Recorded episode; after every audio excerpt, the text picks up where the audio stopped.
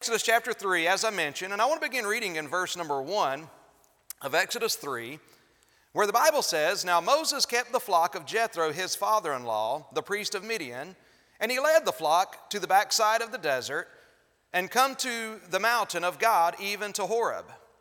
And the angel of the Lord appeared unto him in a flame of fire out of the midst of a bush. And he looked, and behold, the bush burned with fire, and the bush was not consumed. And Moses said, I will now turn aside and see this great sight, why the bush is not burnt. And when the Lord saw that he turned aside to see, God called unto him out of the midst of the bush and said, Moses, Moses. And he said, Here am I. And he said, Draw not nigh hither, put off thy shoes from off thy feet, for the place whereon thou standest is holy ground.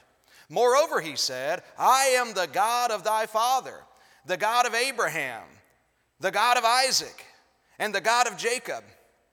And Moses hid his face, for he was afraid to look upon God. And the Lord said, I have surely seen the affliction of my people which are in Egypt. And they heard and have heard their cry by reason of their taskmasters, for I know their sorrows. And am come down to deliver them out of the hand of the Egyptians, and to bring them up out of that land unto a good land and a large unto a land flowing with milk and honey, unto the place of the Canaanites and the Hittites and the Amorites and the Perizzites and the Hivites and the Jebusites. Now therefore, behold, the cry of the children of Israel is come up unto me, and I have also seen the oppression wherewith the Egyptians oppress them. Come now, therefore, and I will send thee unto Pharaoh, that thou mayest bring forth my people, the children of Israel, out of Egypt. Well, for many of us, this is a familiar story, and in a big picture way, we know that we can see Jesus on every page of the Bible. And, and, and when I think about the Lord calling this man Moses to come down and be the deliverer of his people through the blood of the Lamb, I cannot help but think about a people that were also in bondage, not bondage to Pharaoh, but bondage in bondage to sin, all mankind under the cruel taskmaster of Satan, under the bondage and the chains of sin. And I want to tell you, I'm glad there's a God in heaven that still hears the cry of lost souls. He hears their cries. I, I love the way the, the, the Bible says this for I know their sorrows. So in this case, he's sending Moses down to Egypt. But in a greater way, Jesus Christ was sent to this earth. Why? To seek and to save that which was lost. He came to bring, come to live. He came to give his life on the cross. He come to rise again on the third day so that all men may be saved. So that through the blood of the Lamb, men might be delivered. And so the thing as we look at this, I want to think about as well is that we are told by the Lord Jesus Christ to go and do likewise. When we look at the, the, the, Good Samaritan, is another example of Jesus coming to where somebody's at to help deliver them. And we are told to go do just like Jesus did. In our text, God uses it, calls a man, an ordinary man, a flawed man, an old man, to do a work for himself. And I want to say today that God is still calling people to go. God still hears the cries of those. He still knows the sorrows of those who are around us today. And He wants us to go. And I want to challenge you today as we approach missions revival. I can't help but think of the, some of the misconceptions that easily leak into our minds as Christians oftentimes. You know, we, we need to be praying about how you're going to increase and what you're going to give because we understand that's a great, great part of missions, right? That's kind of what we do. But if we're not careful, we can forget about the go. We can forget about the go of missions. And many of you are saying, well, Pastor, that, I know that God does not want me to go to some other place. I know that God doesn't want me to go to some other country. So, so what is left for me is simply to give. I have nothing else to do but to give now. But that shows the misconception that we have. You are still called to go, just as I am called to go. Go, go thou, do likewise, follow the Lord's pattern. Not only that, you go, but you go where the people are. See, what I mean to say is this missions is not just across the seas. And this church well knows that missions is across the states. But sometimes we forget that missions is across the street. Therefore, every one of us, every one of us are called to go. There are lost people all around us. Thank God for what you guys did today with the, with the family festival and just trying to get folks in and, and, and love on them and, and, you know, think outside the box a little bit. Because sometimes, even in our going, to reach people. I mean, this is an independent Baptist church. We believe in soul winning, right? But if we're not careful, our soul winning can be just limited to, you know, here we are living our holy lives up on this plane and we put on our rubber gloves and we hold our breath to come down here and, uh, hey, Jesus loves you. I'd love you to come to church. Would you like to be saved? Well, I don't know. Okay, well, you know my number and please, we'd love you. And, and, and we just kind of, almost like we don't want to get too dirty, you know? Right? Uh, and, and, so we think, oh, I'm doing my job. I'm preaching to them. You know, I, I gave them a track. But see, going is more than that.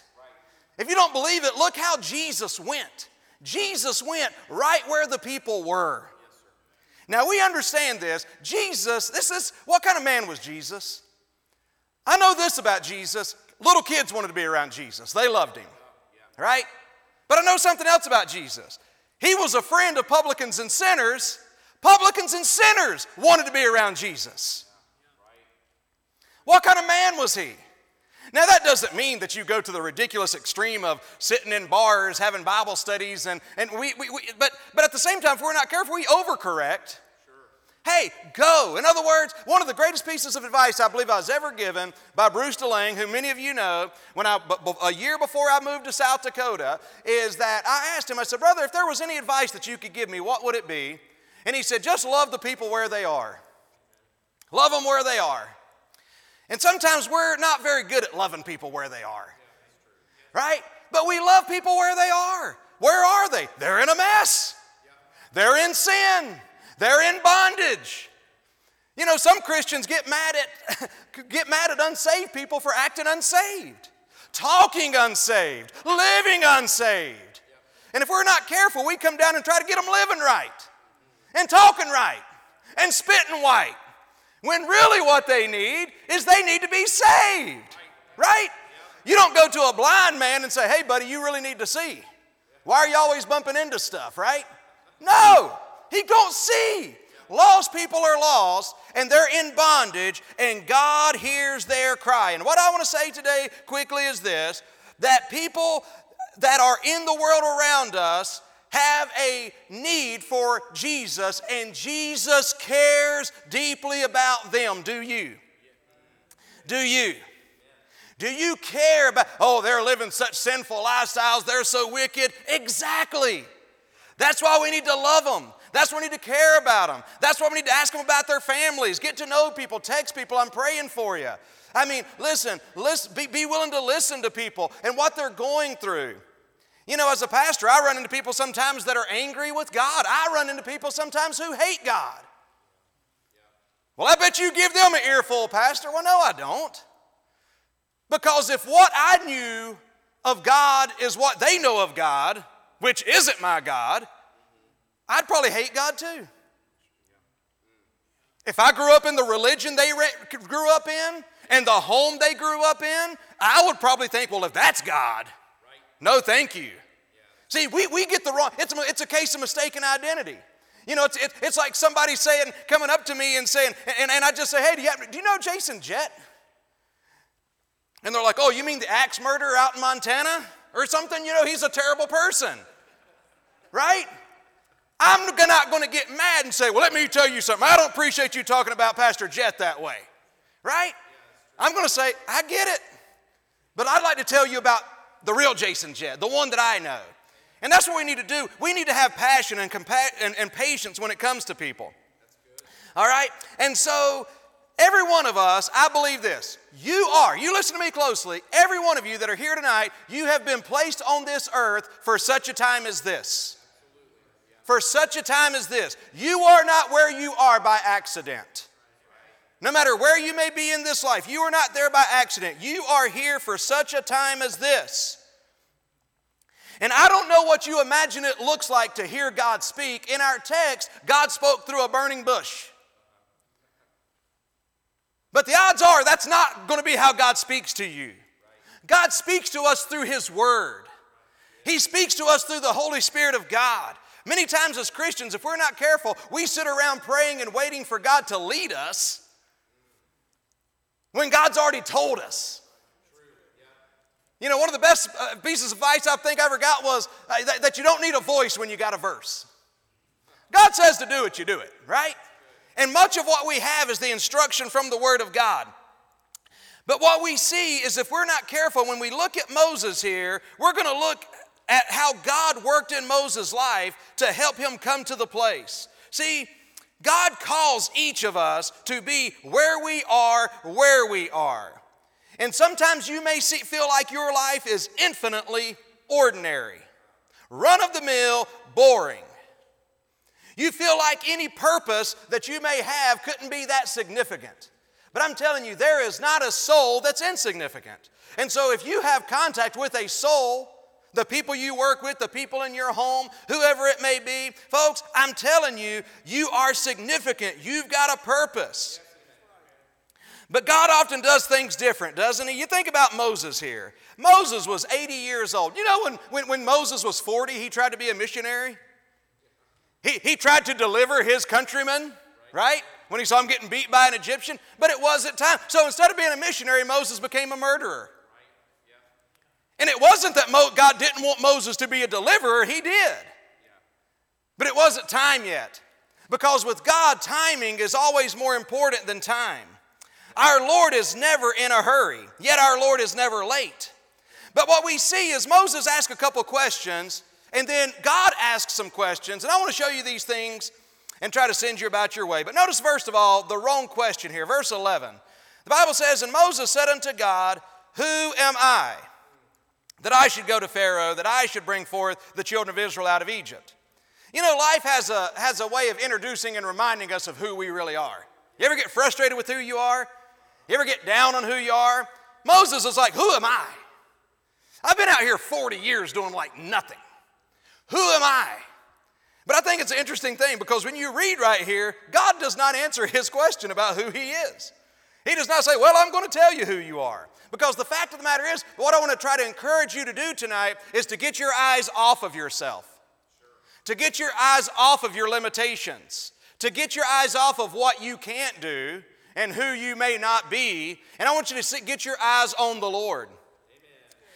And that's what, that's what God tries to do with Moses. Who am I, he says. But notice what God says. He, he, he ignored that question. And here's what he says in verse 12. And he said, Certainly I will be with thee. And this shall be a token unto thee that I have sent thee. When thou hast brought forth the people out of Egypt, ye shall serve God upon this mountain. In other words, God is saying it doesn't make any difference who you are. Who am I? It doesn't matter. It doesn't matter who you are, it matters who God is. And what really makes the difference in your life is the presence of God. Are you saved? If you're saved, you have the Lord with you. So it's not important who you are, it's important who He is. It's important that He is with you. His presence makes the difference.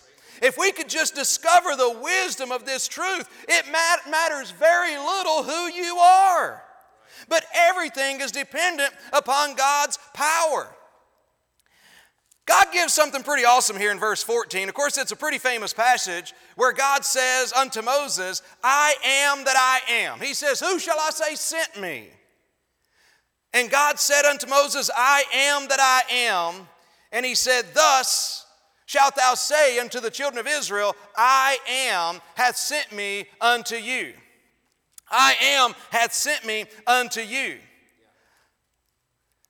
But when you, you, you fast forward, so let's just think about that. I am that I am. God's trying to work with Moses, but he comes back to himself again. Skip ahead to chapter 4, verse 10. The Bible says, And Moses said unto the Lord, O my Lord, I am not. So just think about that. God says, I am. But Moses is like, Well, God, I'm not. Lord, I am not eloquent, neither heretofore nor since thou hast spoken unto thy servant, but I am slow of speech and of a slow tongue. And the Lord said unto him, Who hath made man's mouth? Or who maketh the dumb or deaf or the seeing or the blind? Have not I the Lord? Man, that's something else. Because you think about this a second. God could have made Moses the most eloquent speaker ever.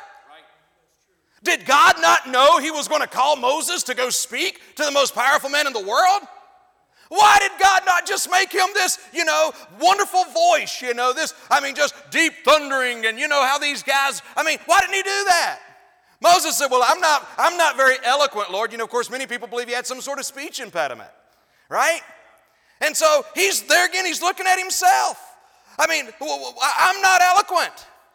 But God says, Who made man's mouth? God could have made you that way. But I'm telling you, the reason He doesn't is because God wants to get the glory. Do not trip over what you cannot do. Trust God for what He can do. Don't get caught up with who you aren't. Find out who God is. Amen. You see, who God is, all that God is, is all we need to meet the demands of life. I'll say that again. All that God is, is all we need to meet the demands of life. Furthermore, who God is eliminates all of our excuses. Any of you got any excuses? Who God is eliminates our excuses. Who God is eliminates any reason we may come up with why we cannot. Think about it this way God's answer. Moses says, I am not, but God says, I am. Amen. Think about that. Somebody says, Well, you, well, you pre- preacher, you don't understand. I'm not really capable. You know what? God says, I am. I am. You think about that. I am not strong. I am. Maybe God's calling you to preach. Maybe God's calling you to speak. Well, I, I, I don't really have the courage. Uh, you know, I, I'm, I'm not a very brave, courageous person to speak out to somebody. Well, you know what? God says, I am. Amen.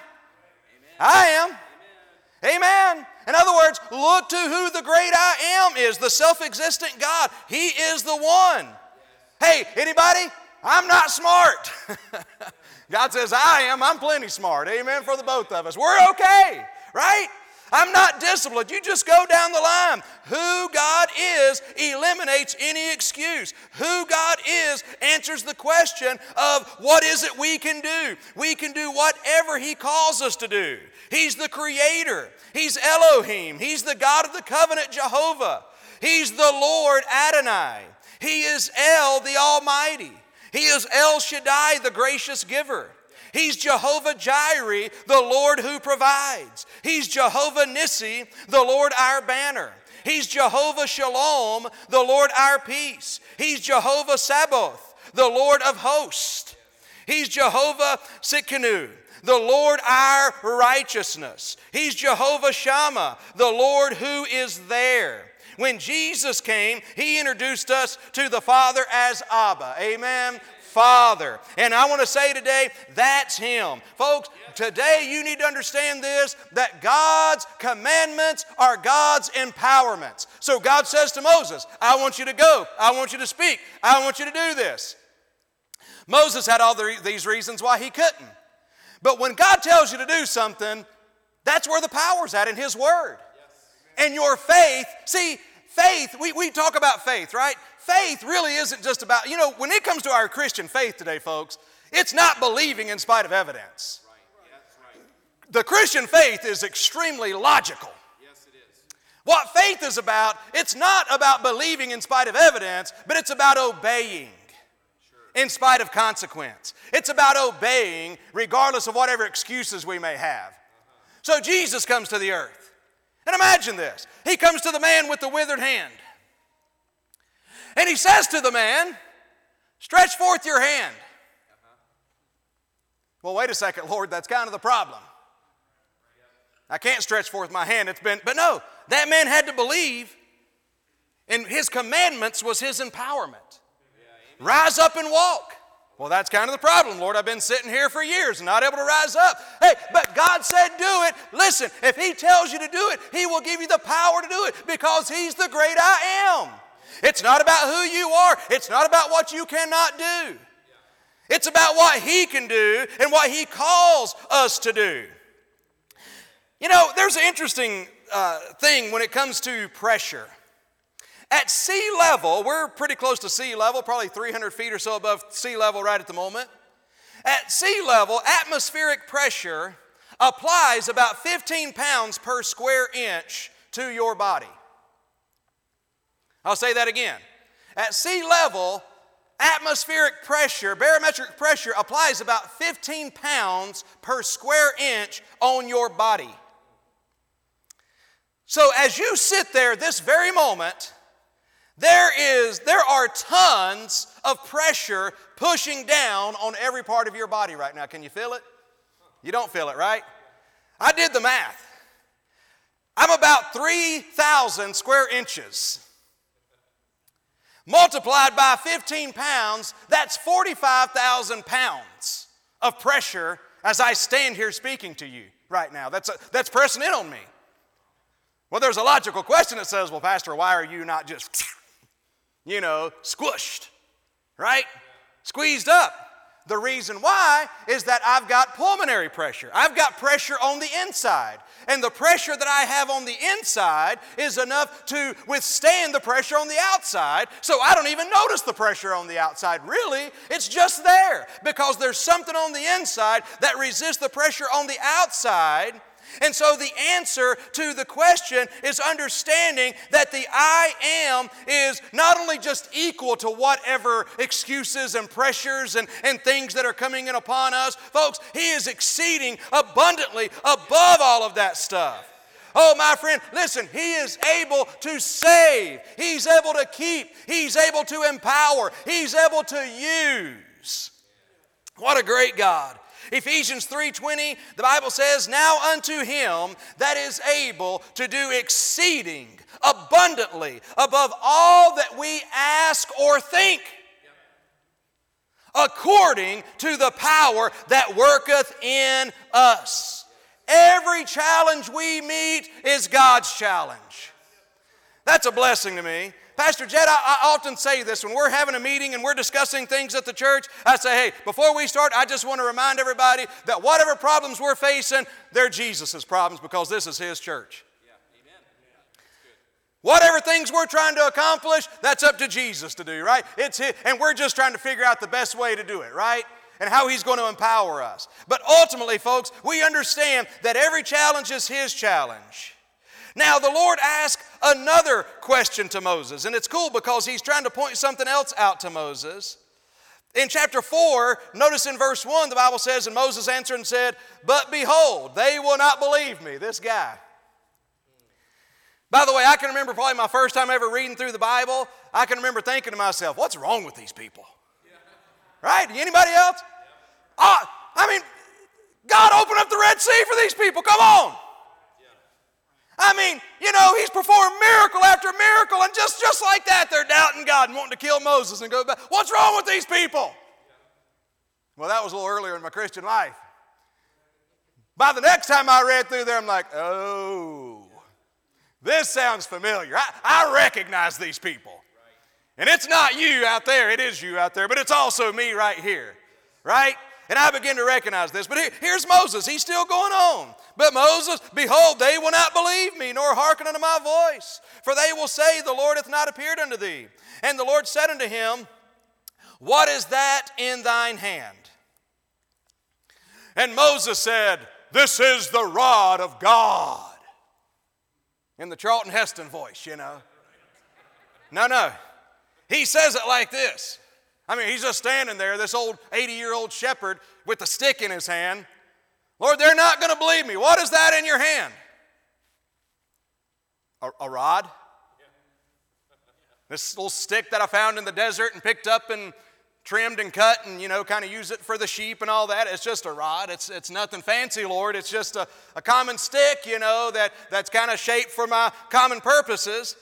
He says a rod. And he said, Cast it on the ground. And, and, it, and he cast it on the ground, and it became a serpent. And Moses fled from before it. And the Lord said unto Moses, Put forth thine hand and take it by the tail. Now, that's where I would have had a hard time. I'm just telling you right now. And he put forth his hand and he called it, and it became a rod in his hand. So, he, so, so here it is.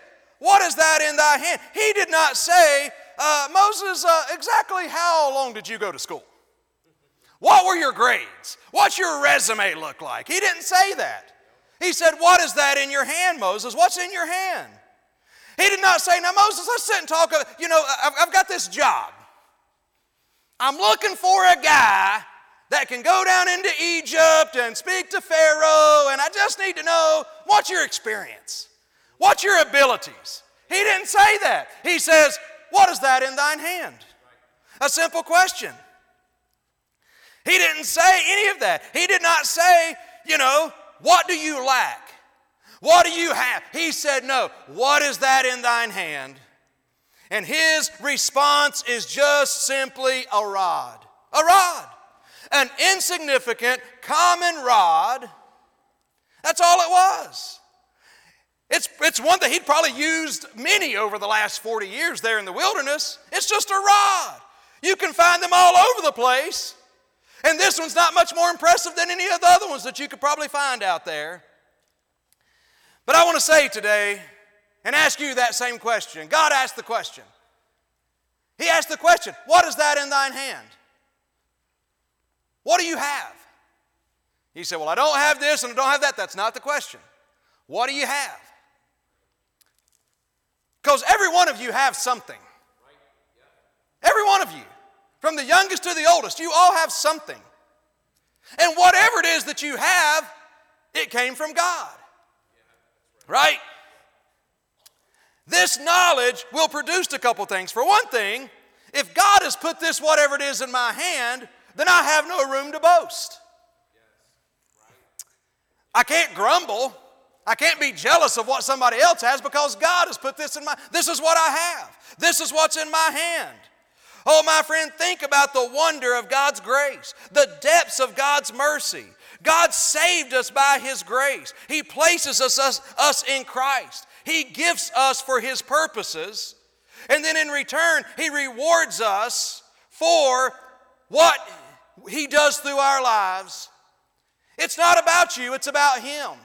It's not about what you don't have. What do you have? What influence do you have? You, you say, well, not much, preacher. Well, hold on.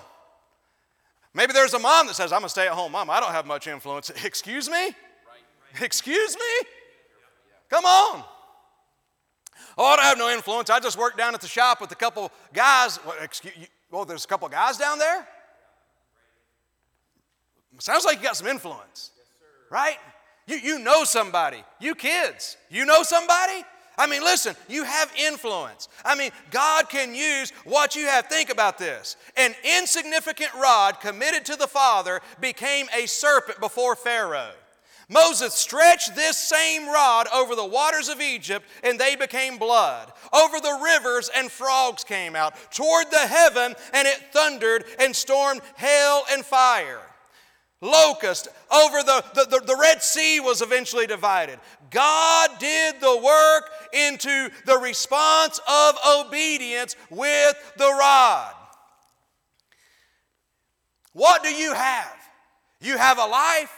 You have time? The question is will you quit looking at yourself Will you quit making excuses and just say, Lord, I give you it all? I'm not thinking about what I don't have, what I can't do. I'm focused on what you've called me to do, what you said I can do, you can do through me. And Lord, I put down myself before you. I'm glad God can use a life.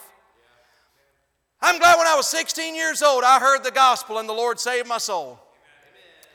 Uh, I, have had a couple of kind of funny experiences, uh, you know, that, that followed that.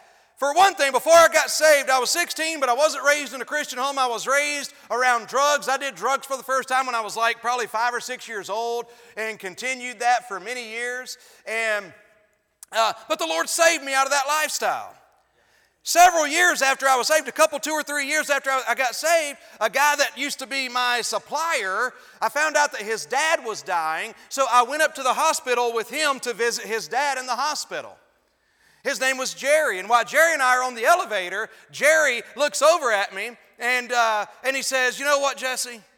He says, Out of all the guys that you used to run around with, and you know, I'm thinking, okay, I was thinking maybe he's going to say, you know, you're just, you're just always the great guy. I mean, you know what, what? But you know what he said? He said, out of all the guys that you ran around with, you were the one that I knew would be dead in a ditch somewhere before you ever turned 20 years old. You were the one. I'm like, wow, okay, thanks. You know, a, a, pastor's opinion means a lot to you, you know, and, and, and your dad was your pastor for many years, and then you were on staff, and your pastor's opinion means a lot, a lot. My, my pastor came out and preached for me when I was out in Pierre, and, uh, and he was out there preaching. Before, before he preached one evening, he got up and he said, he said, you know, he said, I'm just thankful for, for all that God's done and doing through uh, Brother Jesse, and, and then he, he just kind of getting a little emotional. He said, you know, I just, just got to say, Jesse, out of all the guys at Bible college, out of all those guys you ran around with. And again, I'm thinking, okay, you know, you were just, there was something about you. You know, you, you were just, just a cut above. No. He said, out of all those losers, you were the one that I knew would never amount to anything.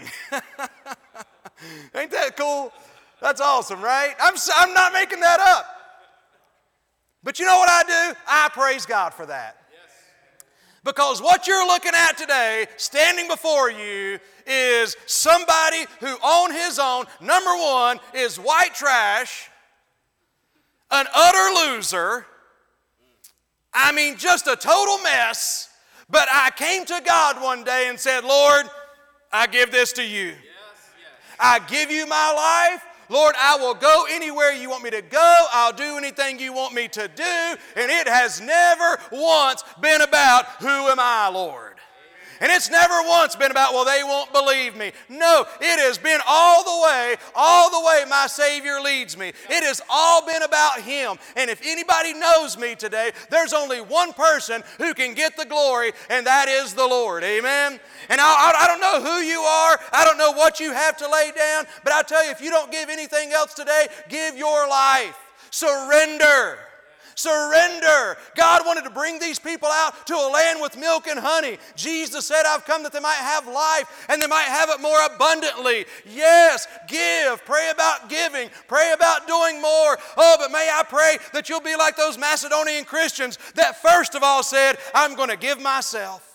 I'm going to give myself, I'm going to surrender myself afresh and anew. I beseech you, therefore, brethren, by the mercies of God, that you present your bodies a living sacrifice, holy, acceptable unto God, which is your reasonable service.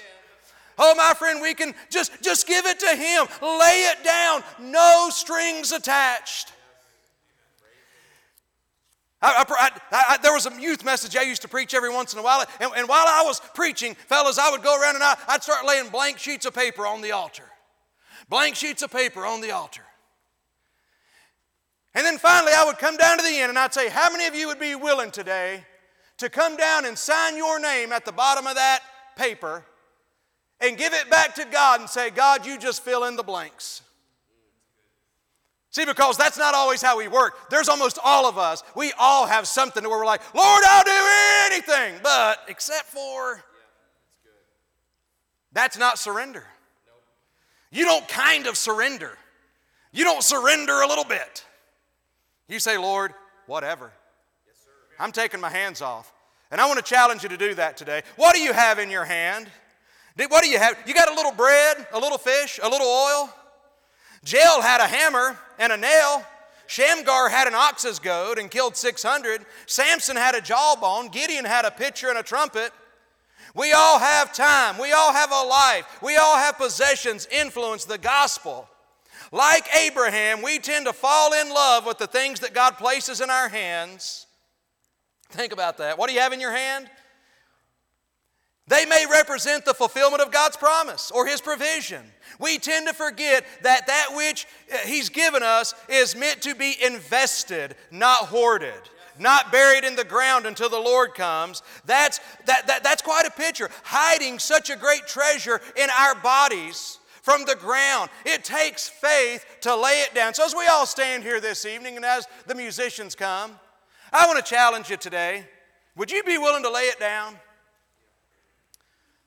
Who am I? Who, who are you? Doesn't matter. God knows who you are. And He speaks to you. If you're here and you don't know Christ, He speaks to you. And He says, Come to me. If you're saved, you say, Well, I'm saved, but you don't know my weaknesses. You don't know this. You don't know that.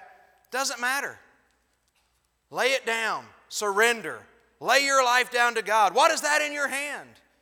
See, the I am is the answer to whatever you're not. He has the power, and you can begin to play. Thank you.